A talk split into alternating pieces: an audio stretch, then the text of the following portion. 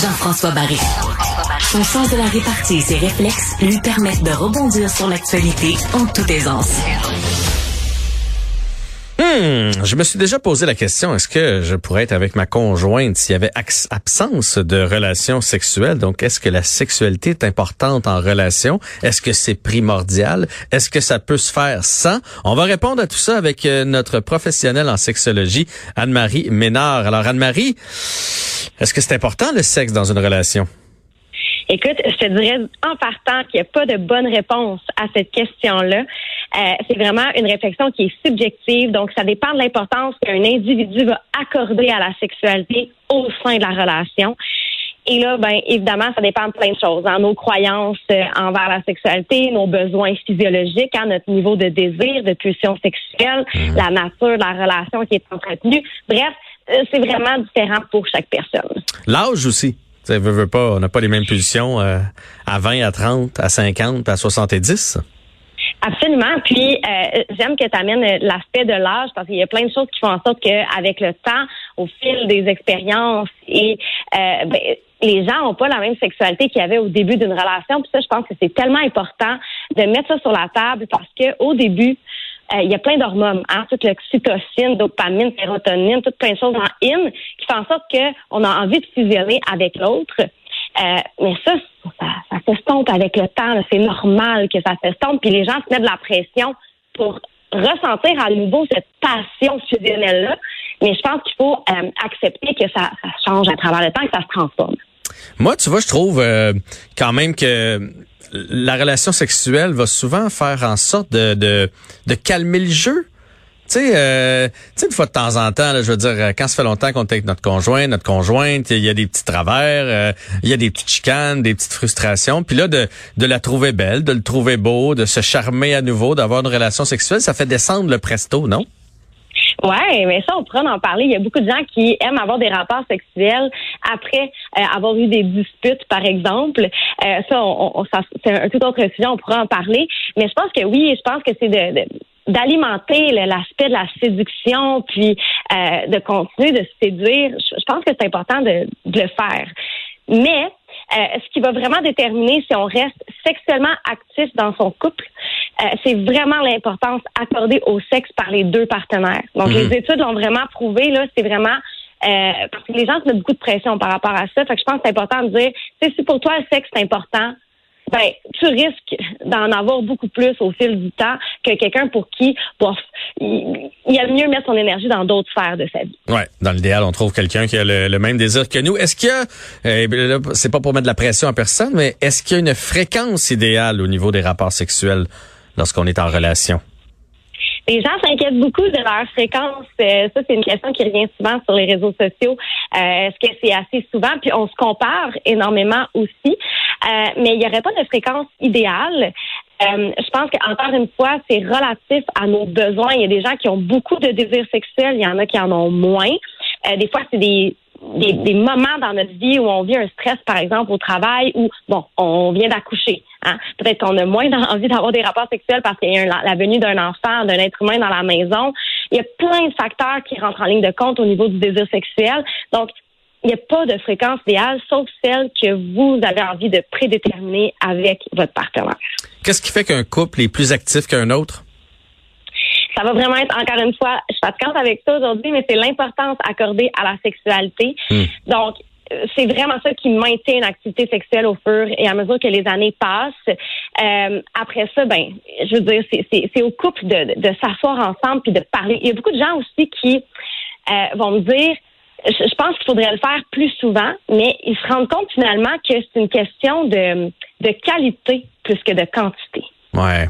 Puis ça, c'est pas le genre de discussion qu'on a dans un souper avec des amis, puis là on lance des cracks à notre conjoint conjointe.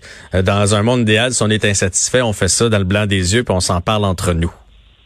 Oui, puis c'est vrai qu'il y a des gens qui ont tendance à lancer des petits commentaires comme ça, euh, des petites remarques passives agressives dans un souper entre amis. Euh, surtout quand on est assis avec un couple d'amis qui, eux, se vantent, euh, le, vantent leur mérite au niveau de leur sexualité, comment c'est incroyable. Mais il faut faire attention à ça, à ne pas se comparer, justement. Puis la meilleure place pour parler de sexualité avec son ou sa partenaire, c'est en dehors de la chambre à coucher. Donc, pas faire ça là, pendant ou avant ou après un rapport sexuel, Hum. mais bien quand vous êtes tous les deux détendus euh, avec un petit verre de vin. Ah oui, le petit verre de vin, parfait ça. Est-ce qu'il y a des avantages à avoir une sexualité active lorsqu'on est en relation? Bon, ben c'est sûr qu'évidemment, euh, c'est le but, c'est de renforcer la connexion, puis la complicité entre les partenaires. Tantôt, tu parlais de séduction. Je pense que ça augmente l'état de bien-être général. Donc, il y a des motivations qui sont émotionnelles, mais euh, il y a aussi au niveau physique, euh, il y a plein plein d'études qui sont sorties à ce sujet-là. Donc, euh, augmentation d'efficacité de notre système immunitaire. C'est une étude en 2004 qui a rapporté que les gens qui étaient actifs sexuellement ont un meilleur système immunitaire. Hmm. Il y a une étude Ouais, il y a une étude en 2010 qui a rapporté que d'être actif sexuellement peut réduire les risques de développer des maladies cardiovasculaires, excuse-moi. Et une étude en 2016 a trouvé que chez les gens actifs sexuellement entre 50 et 90 ans avaient une meilleure mémoire. Donc ça vaut la peine. Ah ben ça, écoute, euh, euh, tu m'envoies ça, ces études-là? Euh, je vais servir un verre de vin à ma conjointe, puis on va jaser de ces importants dossiers. Est-ce que, quand ça fait longtemps, là, moi ça fait longtemps que je suis avec ma conjointe, donc sur le long terme, est-ce qu'il y a des, des, euh, des choses qui peuvent affecter le, le désir sexuel chez l'un ou chez l'autre, ou chez le couple en général? Donc, il y a des raisons qui sont potentielles pour une faible libido. Euh, bon, évidemment, le stress, comme j'ai mentionné tantôt, on vit tous des événements stressants. Euh, on a des modes de vie stressants aussi dans nos. on- donc, le quotidien peut être tellement chargé qu'on a moins envie. Euh, donc, je suggère à ce moment-là peut-être de céduler du temps ensemble pour avoir une certaine intimité. Évidemment, les difficultés relationnelles, donc tout ce qui est dispute, euh, manque de confiance envers les partenaires, l'âge, Mhm. les, changements hormonaux, la ménopause, la grossesse et d'autres euh, événements qui peuvent provoquer des changements hormonaux, les médicaments, les conditions médicales, les traumatismes. La liste, là, euh, on peut la dérouler là, encore et encore. Il y a plein de choses qui peuvent affecter le désir sexuel. Je pense que euh, l'important, c'est de prendre conscience de ce qui vient freiner nos pulsions sexuelles et de les adresser si on a envie là, de les écarter du chemin.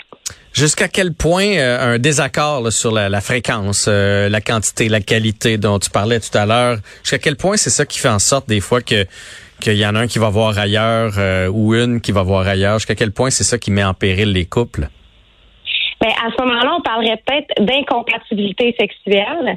Et ça, ça se distingue surtout quand il y a un écart entre les attentes puis les intérêts des partenaires. Donc, justement, là, au niveau de la fréquence, c'est certain qu'on peut sentir que ça fonctionne pas, qu'il n'y a pas de fluidité sexuelle entre les deux partenaires. Euh, je dirais que les deux types d'incompatibilité les plus fréquents, c'est vraiment la fréquence des rapports sexuels, puis au niveau des intérêts. Fait qu'à ce moment-là, il faut ouvrir la communication plus que jamais et tenter de voir ensemble s'il n'y a pas une possibilité pour trouver un, un terrain d'entente là, euh, ensemble pour que tout le monde, tous les besoins de tout le monde soient répondus. Ouais, puis ça c'est difficile parce qu'il faut pas y aller dans le reproche. Euh, parce que c'est pas en reprochant des choses à notre conjoint, notre conjointe, euh, que il ou elle va se sentir plus à l'aise là-dedans, que ça va y donner le goût euh, justement. Donc il faut vraiment trouver les mots justes, euh, comme tu disais tantôt, l'ambiance pour avoir cette discussion là qui est quand même assez délicate. Oui, absolument. Puis on parle beaucoup de contexte sexuel. Je prépare une chronique complète sur le sujet aussi pour vous donner des trucs pour créer un contexte qui va vous amener à alimenter le, le désir sexuel. Donc, il y a plein de choses qu'on peut faire là, si on sent qu'on est dans une impasse euh, sexuelle. Oui, et on peut toujours consulter Anne-Marie Ménard. Merci beaucoup. Merci. Au revoir. Je vous dis aussi au revoir. Merci d'avoir été là. Merci à toute l'équipe de recherche, l'équipe de production ici. Et euh, c'est la fin pour euh, cette émission à Cube Radio.